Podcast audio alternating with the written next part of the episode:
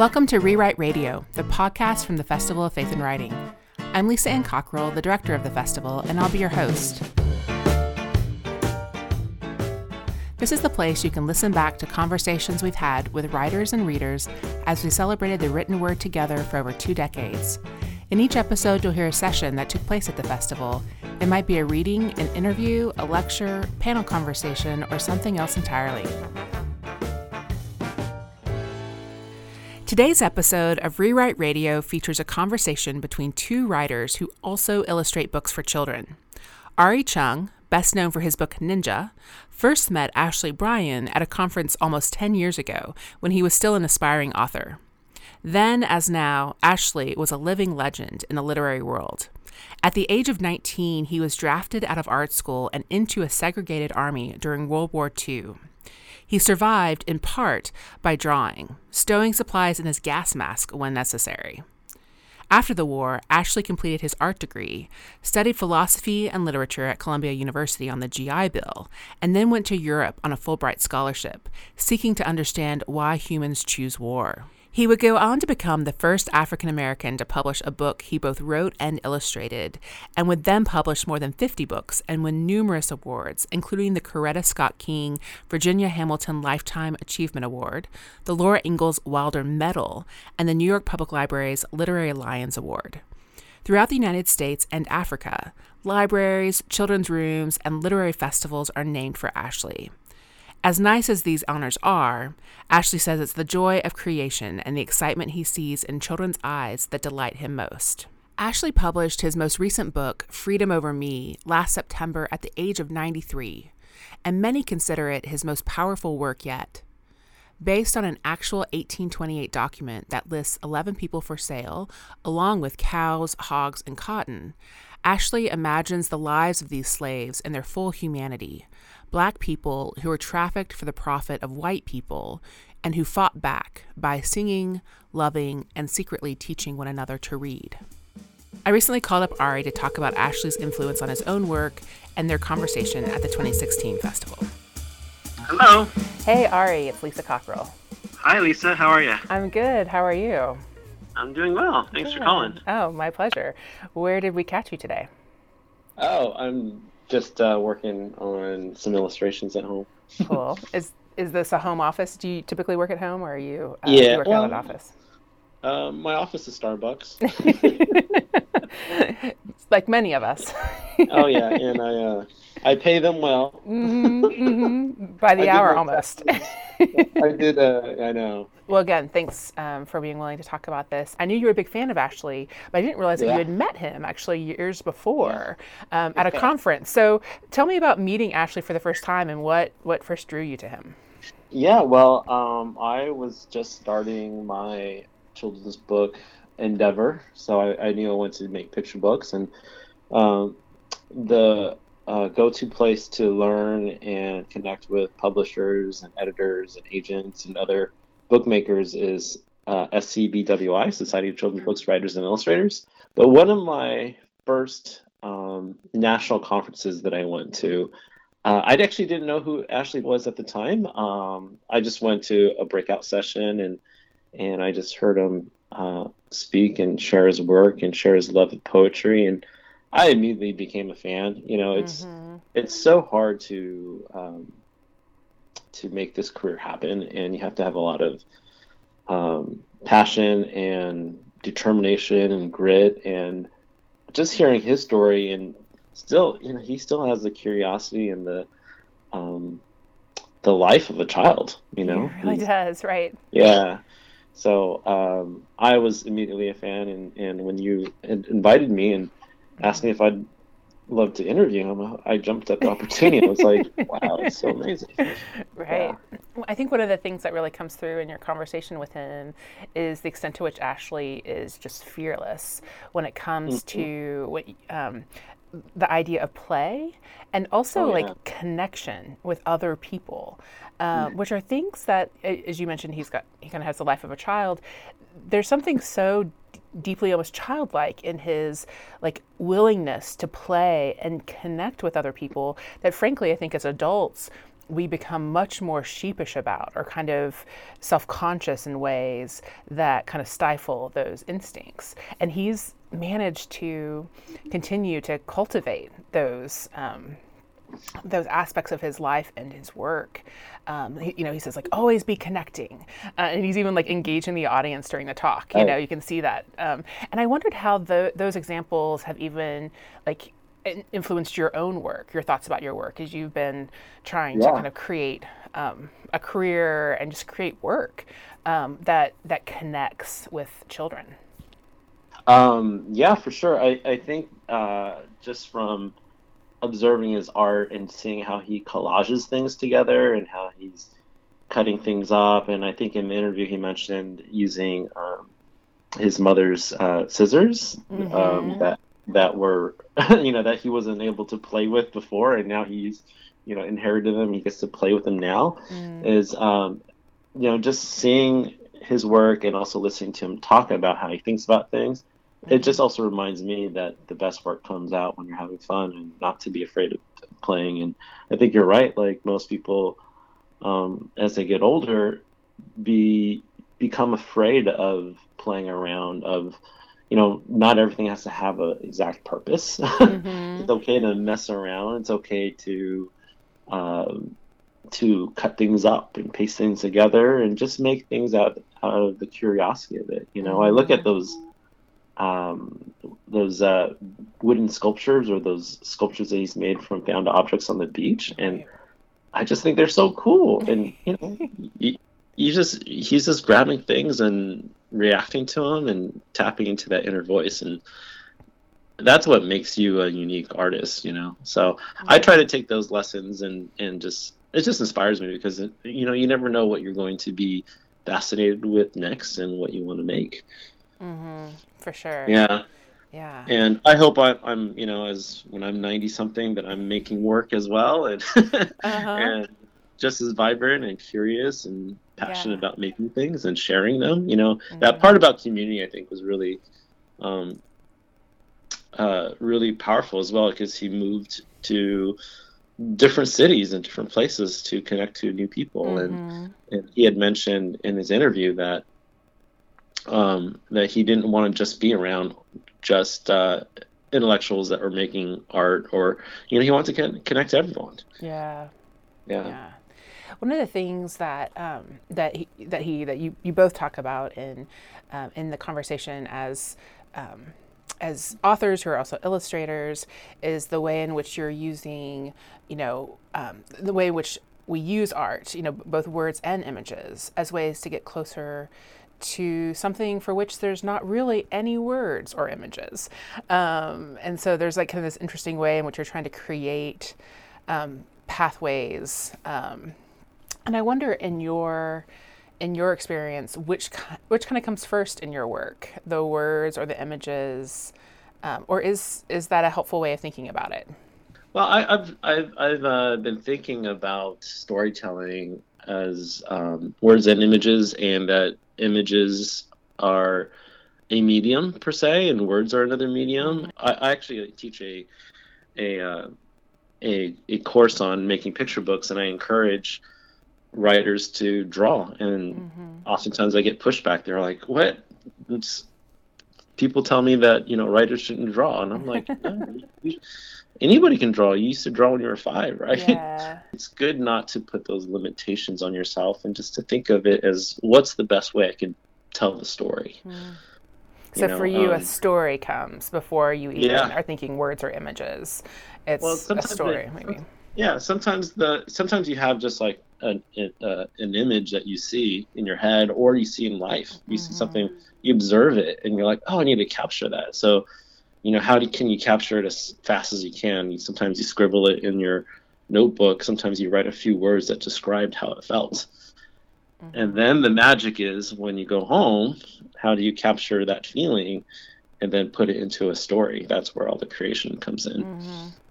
Yeah yeah which reminds me of something else that you guys talked about in this interview which is that we're all creators and that we all start with what we have and turn it into something new um, mm-hmm. whether that's um, kind of when you're cooking dinner, you start with certain ingredients and then you turn into a, a, meal, or if you're starting with an idea that you use a medium like words or images to then turn into a story, you know, or something, mm-hmm. some other sort of piece of art that could be shared.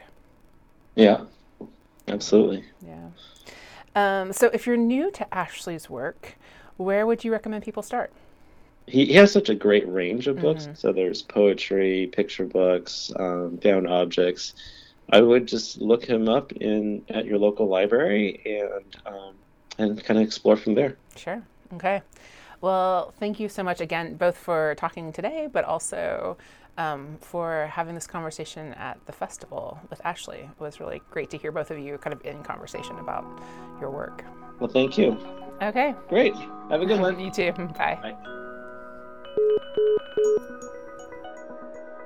And now, Ashley Bryan and Arree Chung in conversation about all things bright and beautiful at the 2016 Festival of Faith and Writing.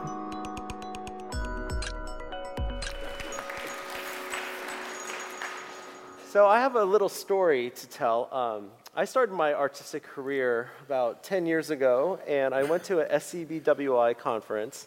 It's short for Society of Children's Books Writers and Illustrators. And I met Ashley about eight years ago at my first conference. Um, at that conference, I was so inspired because Ashley has persevered through the depression, racial discrimination, and he's able to bring such beauty in, through words and imagery. And so today I, am so honored to be able to ask him all the questions I've been wondering for the last 10 years. And uh, and we, I want to really unlock a lot of um, his history as well as the secrets of life of being so joyful and living with a childlike curiosity. Oh, good. So, um, the first thing I'd, I'd, like to ask you about is uh, growing up in, in, uh, in Harlem in the 1920s. And the Bronx. And the Bronx. What was that like? Yeah, born in Harlem, raised in the Bronx in New York City. And you had a big family? Six children, four boys, two girls, three cousins who my parents raised when my aunt died, tenement apartments, five, six stories, head and foot in the beds. were your parents creative? Yes, they were. They had us. That's already creative. Six children. yes, and of course, my mother um, she sang from one end of the day to the other, always singing. When friends visited, they look at me and say, Your mother sings. I thought all mothers sang. And so the hymns that I hear today, I know I hear my mother singing. When she was singing, did images come to your head even as a child back then? Yes, always. That's what words do. They create images. And my dad was a printer, he learned, uh, he was apprenticed. They were born in Antigua in the West Indies, and he was apprenticed as a young boy to the printing trade. When they came to the United States in the early 20s, when there's great migration of peoples from the blacks from the Caribbean islands, they settled in New York in the early 20s, and the children were all born and raised in New York City. My dad, when he came, was given the mop and the broom. And later on, I asked my dad about racial discrimination or so and how it was with him.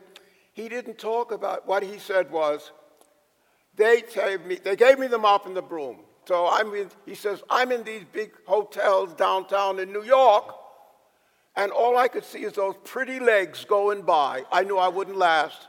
So I went to the British consulate and I got a letter from them saying I'd been in the First World War and I'm apprentice as a printer. I would like a job in downtown New York with the Italian printers, Muranos and Bellinis, and he got in, and that's what he did. Even through the, the Depression years, when their work ended, he set his own shop in downtown New York on Chrystie Street, and that's what he did till he retired. Wow.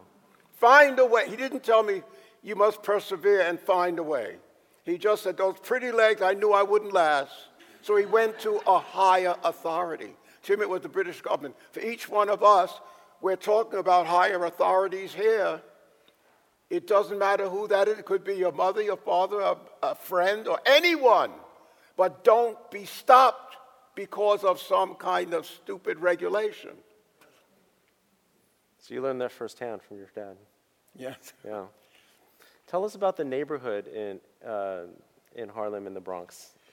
Well, you know, I grew up with a sense of community. Uh, That's what I've lived. I didn't think there was anything other for an individual than to try to create community wherever you are. That apartment, tenement house, we knew everyone. We looked after everyone. And in the good weather, the tenants, we'd be out on the street. They'd be playing instruments or games or whatever, and they looked after the children. That was community. I now live on a little island off of Acadia National Park. I'm a black person, less than 1% of black people in the state of Maine. I have a scholarship from college that gave me a chance to paint outdoors in Maine. And I asked the Maine students, find a place for me on one of those islands off the coast, because at Acadia National Park we'd visit, I would see them. And I said, find a place. I come to this little island with my, all of my gear. Someone reaches for it and passes it to the next person who passes it. to the next- someone- I said, oh, it's a chain of hands, just like the tenement apartment in which I grew up. I was home, that was family. Was it a diverse uh, neighborhood? I'm the diversity. right, in Maine. But in, in the Bronx, um, in the Oh, the 19 Bronx was mixed community. It was mixed. Yes, there was the Irish, the Italian, the German, the French, all within that Bronx area, in which I have a large Jewish community. Bathgate Avenue, Billy Bathgate, that novel was built on that street of Jewish markets. And that's the area in which I live. As a child in elementary school, I saw this great big church with bells that rang and bright colored windows. And I said to my mom, I want to go to that great big pretty church. So my mom took me to that church. I was the first black to enter. It was a German Lutheran church with German services in the 20s when I entered and English services. I grew up in that church, and the, student, the children in that um, elementary class with me had been my friends through life. German students, German speaking, they were speaking English to children, but they came from a generation of German speaking people. See, I think that's so wonderful because you grew up in a diverse community and, and everyone. A diverse community, yes. Right, and everyone was family in, Yes. in the neighborhood. So you taught something important. You, you have had programs on racism here. And you know what an invented word that is. There's no such thing. We all of one blood, of different blood types. That's all. You may come from, say, um, Johannesburg in South Africa, from Helsinki in Finland, from Tokyo in Japan, but that's your definition. When you create, as European countries did, a white, a black, a yellow, a brown, that's fictitious. That has no meaning at all. But so much of our attention is focused on that kind of thinking. Forget it. But we have to deal with it because it, it, we're still, you know, the thing on racism is what it is in the folk. But think through it. So if when- we are of one blood, Right. of one family, That's right. what does the color have to do, or, or whether you come right. from China or Japan or from Israel or wherever? That's right. We're, we're all under God's, God's, God's, we're all God's children. Yes. Yes. Praise God.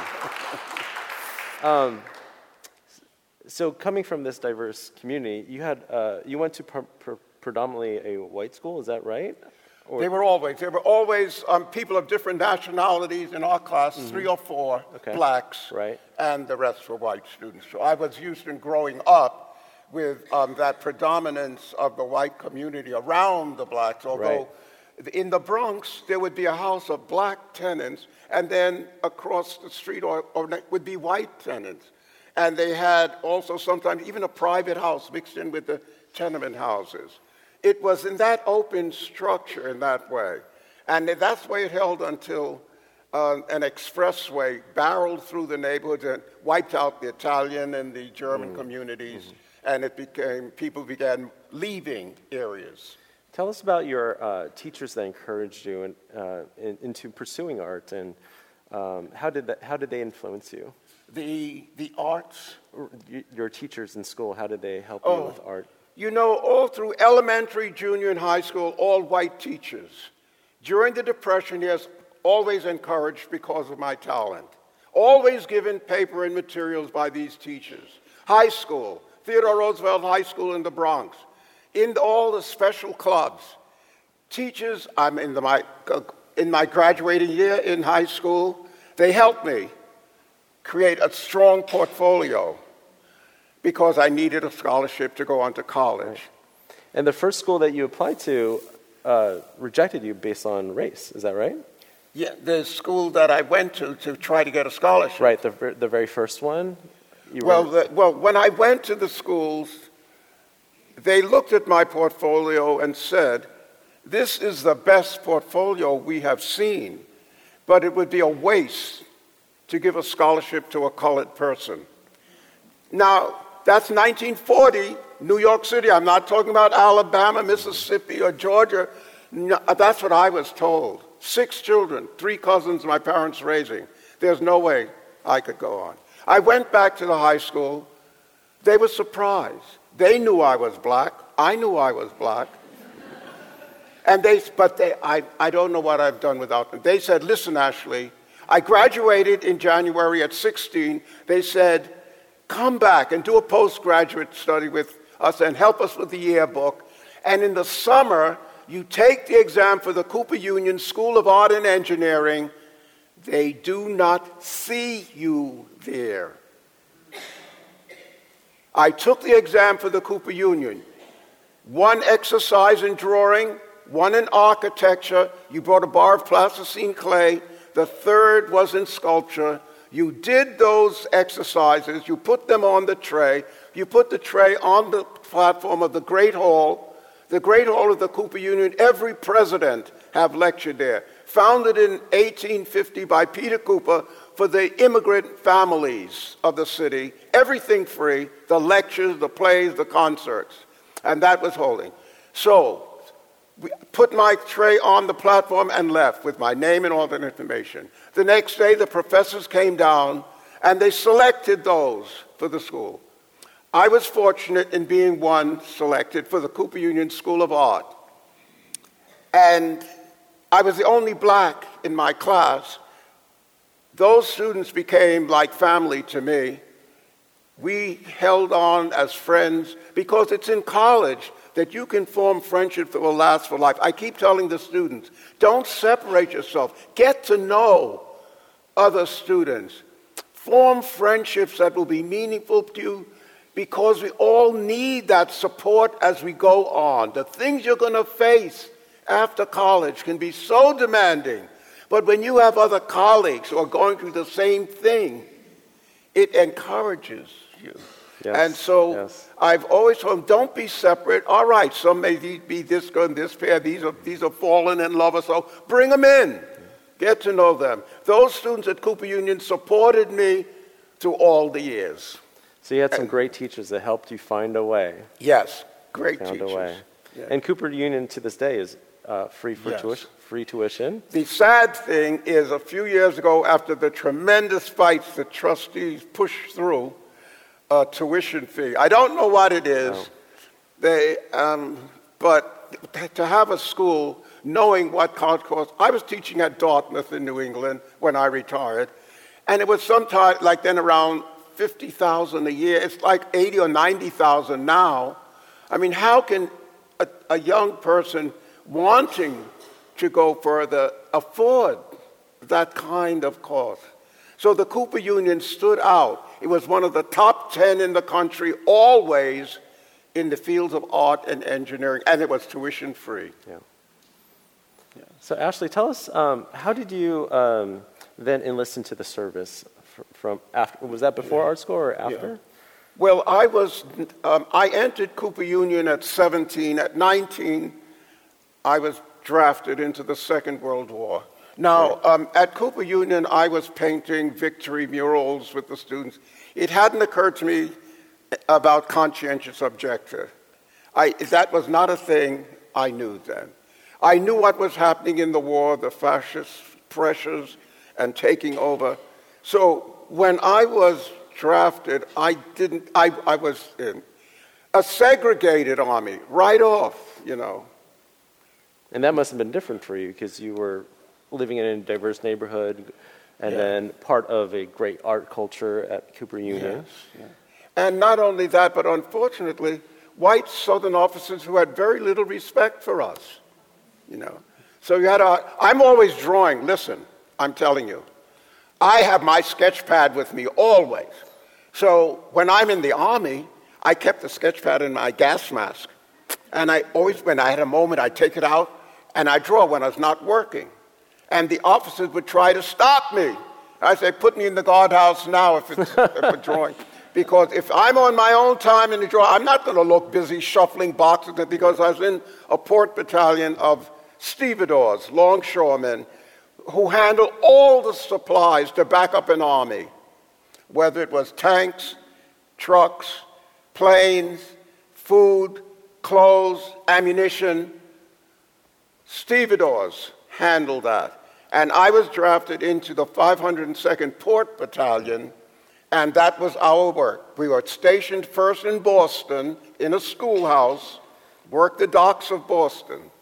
So your art, you had to create no matter where you were, whether you were in the midst of war. Yeah. Um, did that help pull you through those dark times? You're, you're seeing uh, war that happens around you. How did art keep you alive?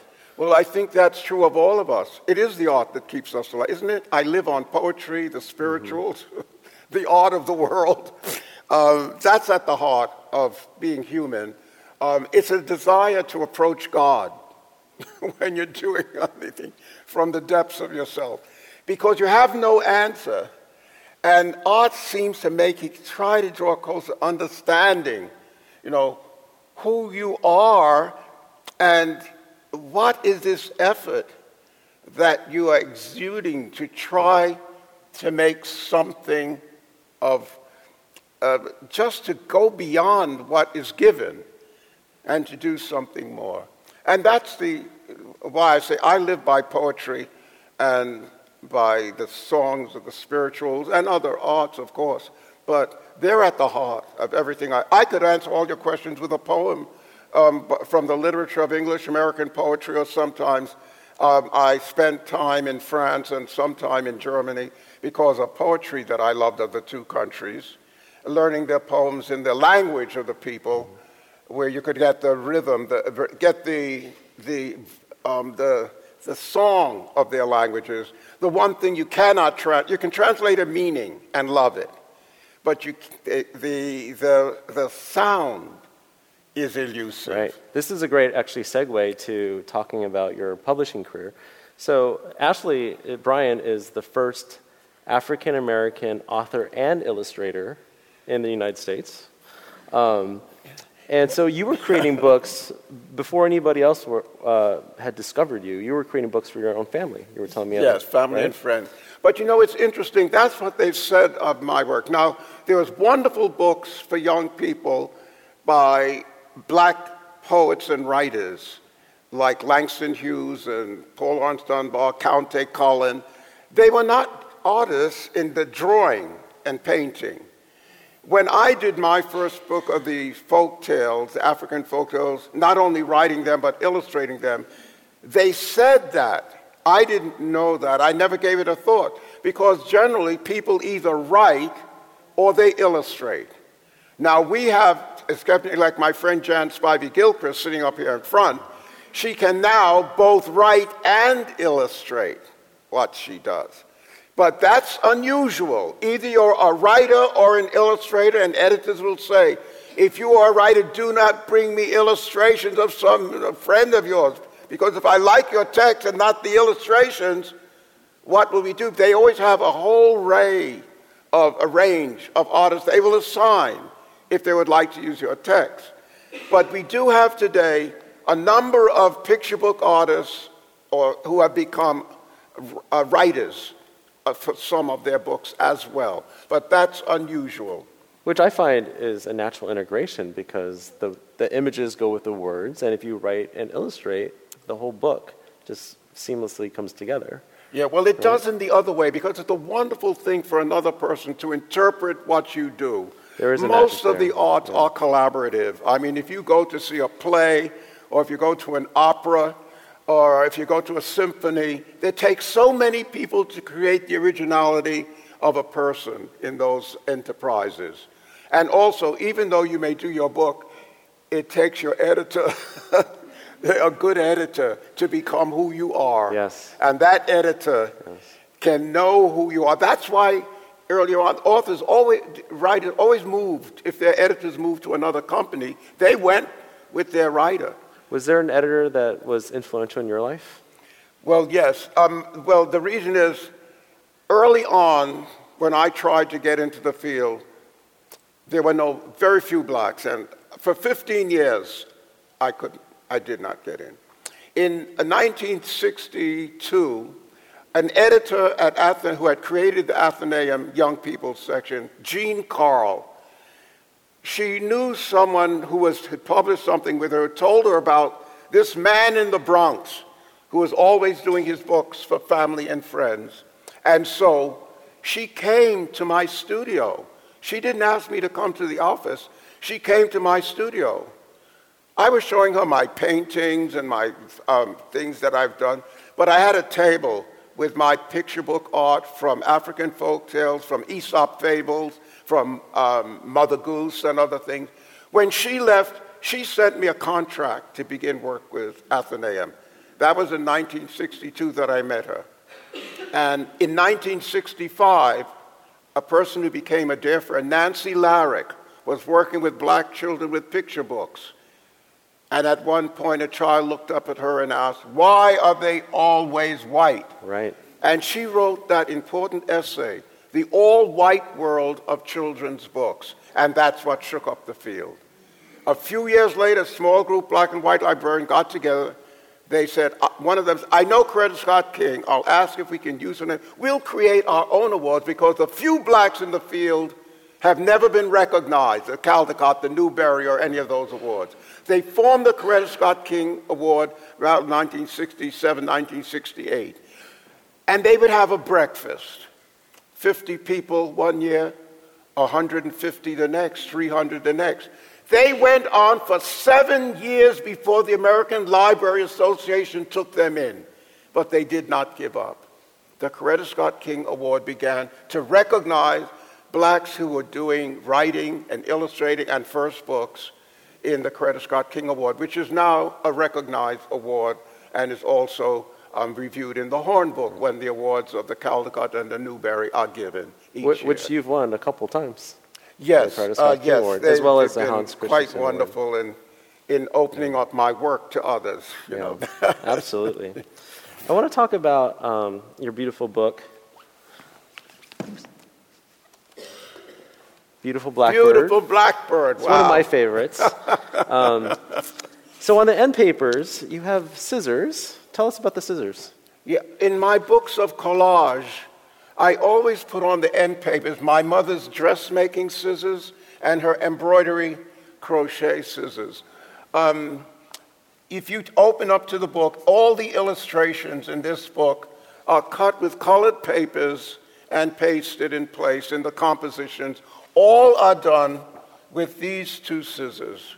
And I've done a, um, my book of the spirituals, um, Let It Shine, and um, the Langston Hughes Sail Away, with collage, and you will find on the end papers my mother's dressmaking scissors. Now, I was not allowed to play with those as a child, they were special. When my mother died, the family gave me those scissors, and now I can play with them all day long. but I love them, you know, it's, it's very touching because I, I, I, I can feel my mother's hands in mine when yeah. I'm doing these collage books to bring them very close, you know. That's so beautiful. I think it's so wonderful.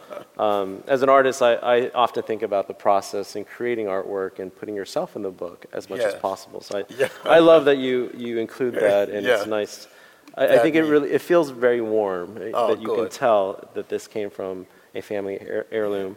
Uh, the narrative of, of, Beautiful Blackbird is about um, all the other birds singing praise to the blackbird, which is the most yeah. beautiful and, and they actually want to be like him, right? Yeah, they want to mock the black. Um, and so he, in the narrative, uh, he ends up uh, giving everyone horn. Um, uh, yes. Well, they all gather together, and then there they are. A ring dove says, My name is Ring Dove, but I don't have a ring around my neck. So Blackbird does that. You turn, right. he swings the ring around his neck. But you see, they're so excited about Blackbird, they sing with him, everybody, beak to beak, beak to beak, peck, peck, peck. Peck, peck, peck. Spread your wings. Spread your wings. Stretch your neck. Stretch your neck. Black is beautiful. Aha. Black is beautiful, uh-huh. Black is beautiful, uh-huh. Black is beautiful, uh-huh. So I tell the teachers, when you're reading a story, you sometimes read straight through in a story you're doing. But you will have occasion in stories where you can just stop, say a line, and have the children or the audience chant back. I do that with preschoolers, first graders, with graduate students in universities you know, it's important to me to break down that tightness we have, our fear of being the child. I want to tap the child in everyone in this audience, or I don't get a response.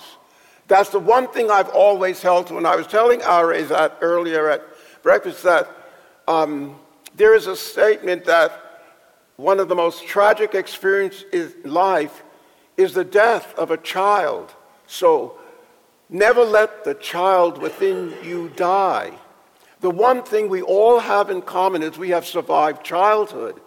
And if I can remind you of that experience of adventure and excitement and of trying, of going beyond the, the formality of who you think you are, I can get a, a back and forth play. And so I ask in many of my stories, in taking the voice of the oral tradition in the writing, to have occasion where you can have others chant back with you. You don't have to go all the way through. You will have some where you just read straight, but on others, you would like that back and forth play of your audience. And you can draw upon that with uh, uh, the way I've worked with my African folk tales. Yes, whether it's that or in Beat the Story, Drum Pum Pum, a story of the Hausa. I have a hen and frog story where um, it's a lot of play in the language because I want to evoke these, sto- these languages of the hundreds of African tribes were not written. When scholars in the field wanted to get a written alphabet, many were missionaries or theologians, getting so they could translate the Bible into the language of the hundreds of tribes. They would ask for a story. From the Hausa people, this story, Hen and Frog, I played with the, the oral tradition the way I've told one tale. Here's another. Call of your sister. Call your brother. The frog and hen one Smith. They walked along together, hen strut. Two steps, a peck at a buck. Frog a buck. Three hops, flick the tongue at a flyer, strut. Two steps, a peck at a bug, a bop.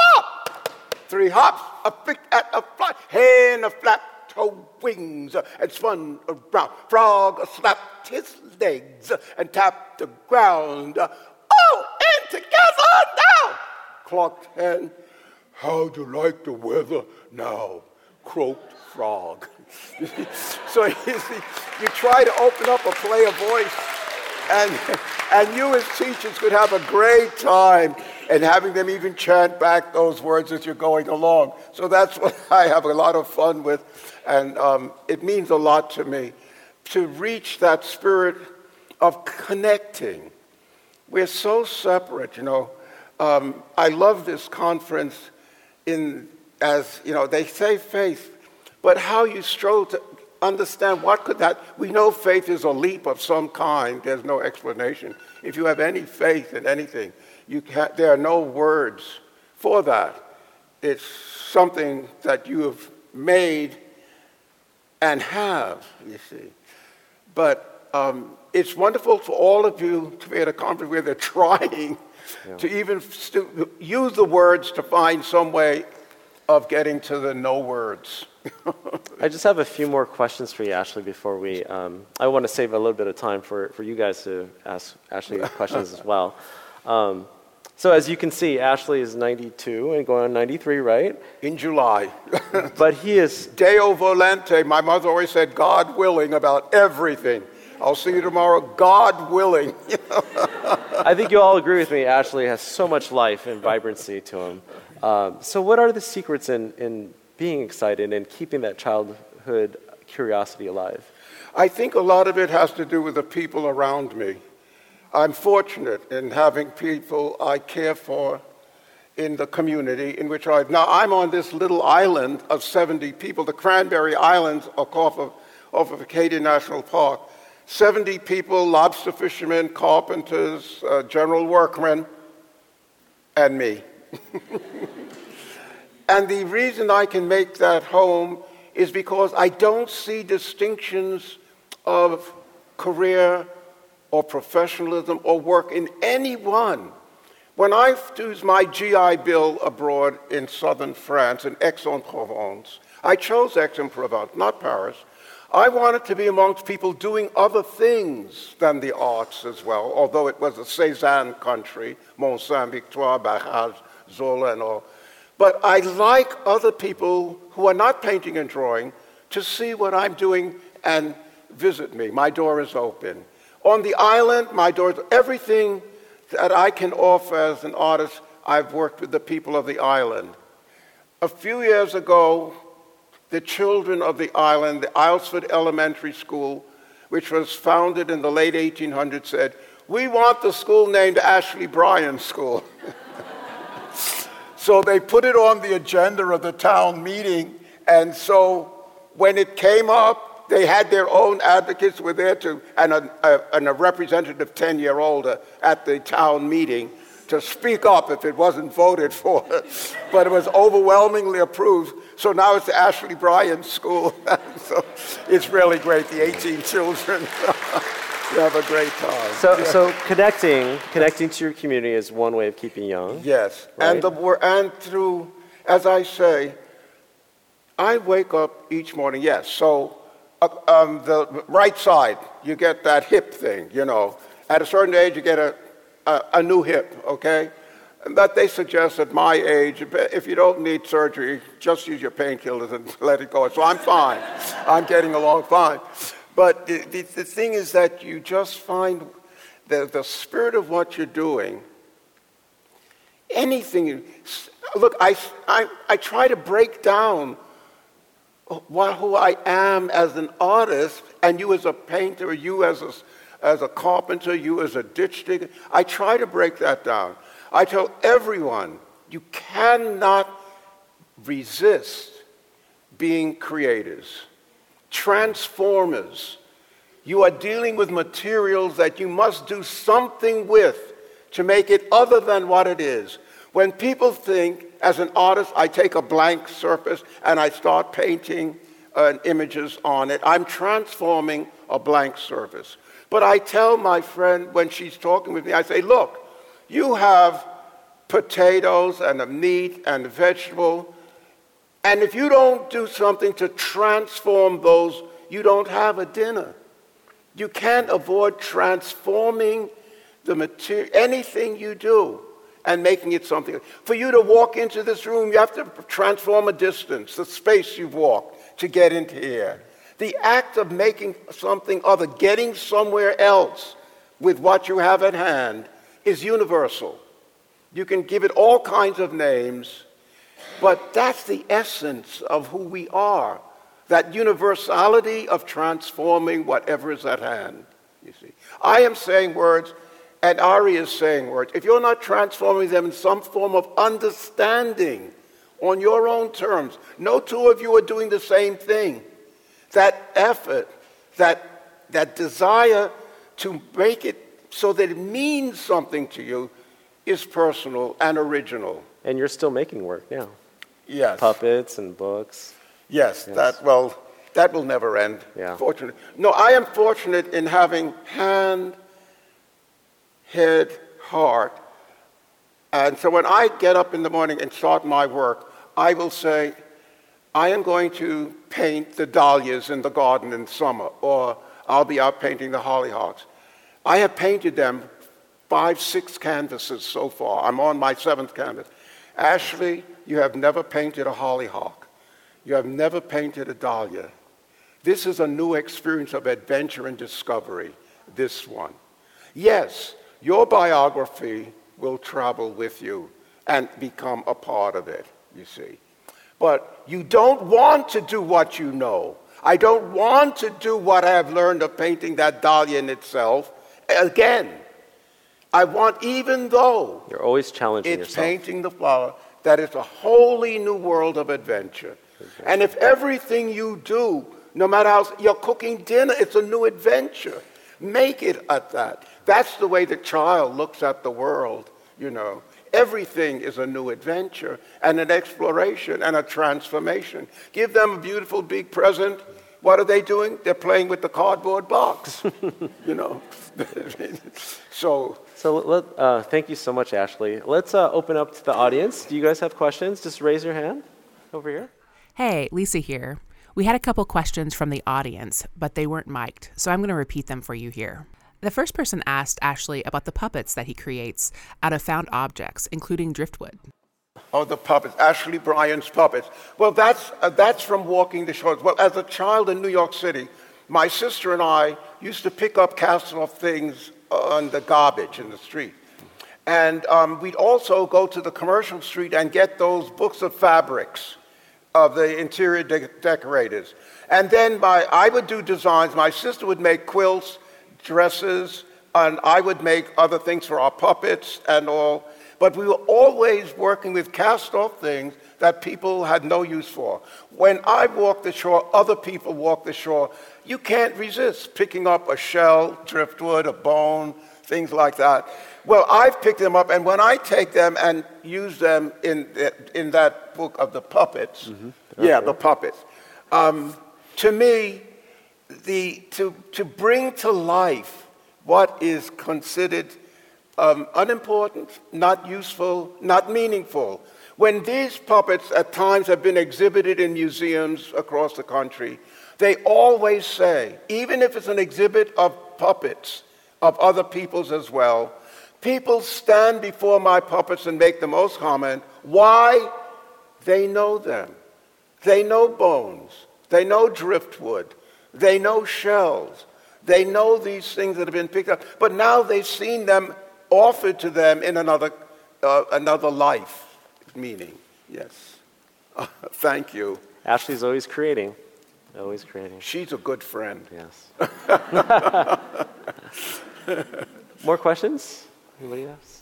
The next person asked Ashley what it was like to fight in Germany during World War II, given that he worshiped with so many Germans in his congregation in New York City. Yeah, that's the thing. You see, I went back after the war. I used, I had a Fulbright scholarship. I chose Germany.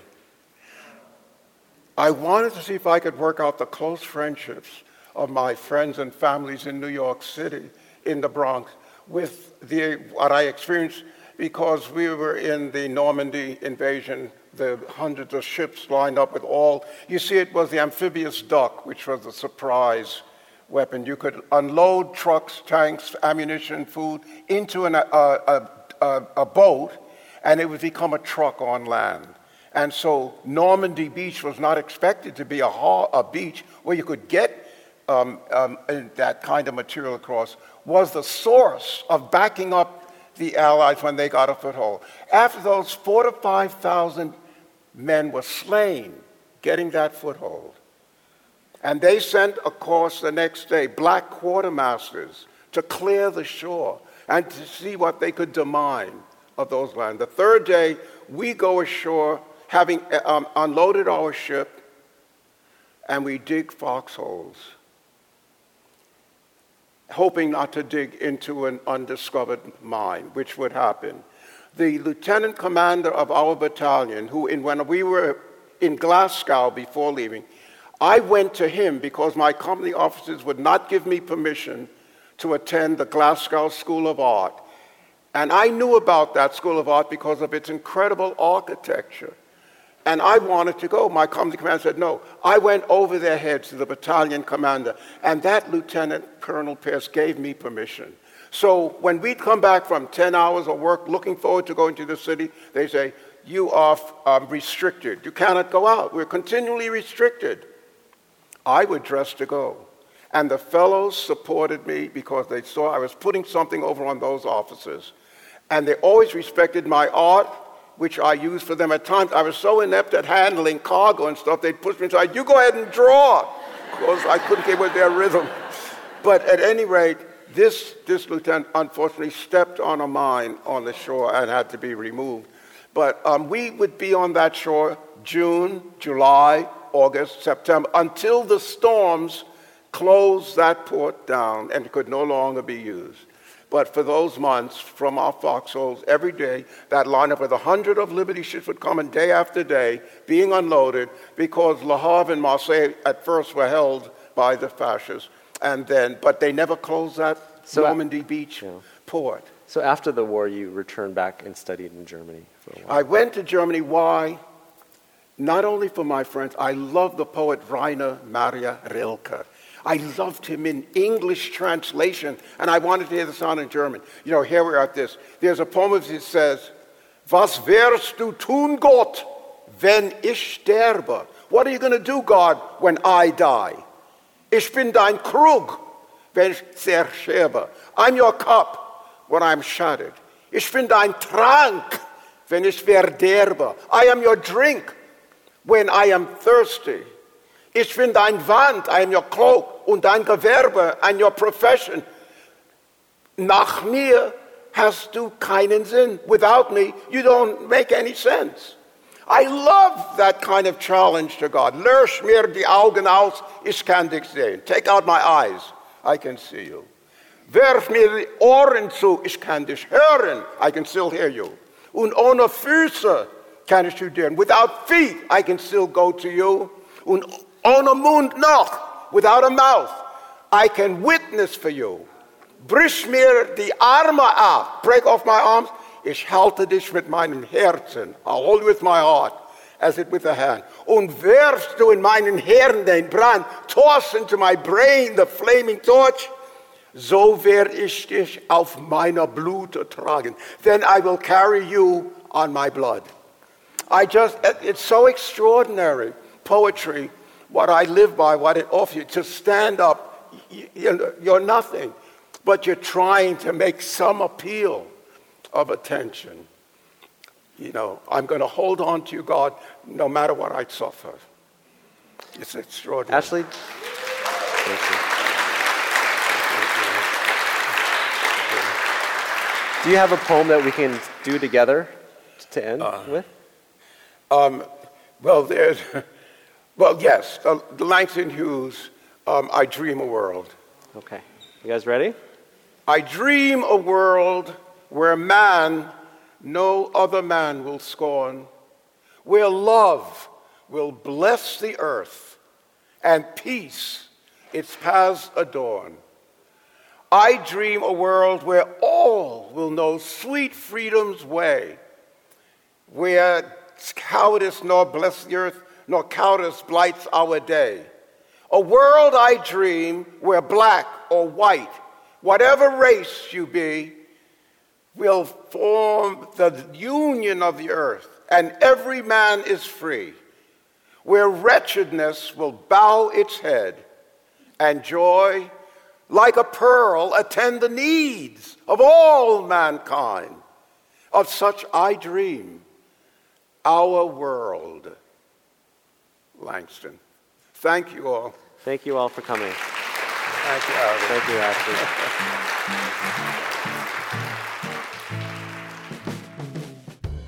Many thanks to Arree Chung and Ashley Bryan.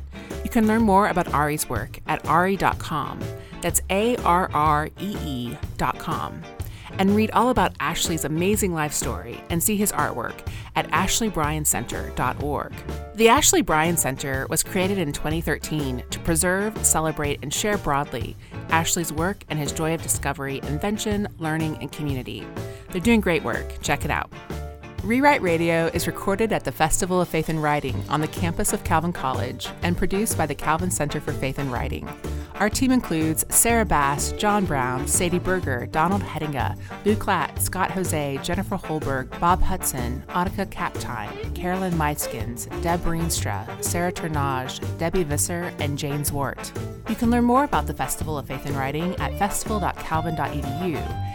And if you're into the social media, be sure to follow us on Facebook, Twitter, and Instagram. If you like what we're doing here on Rewrite Radio, please leave us a review on iTunes.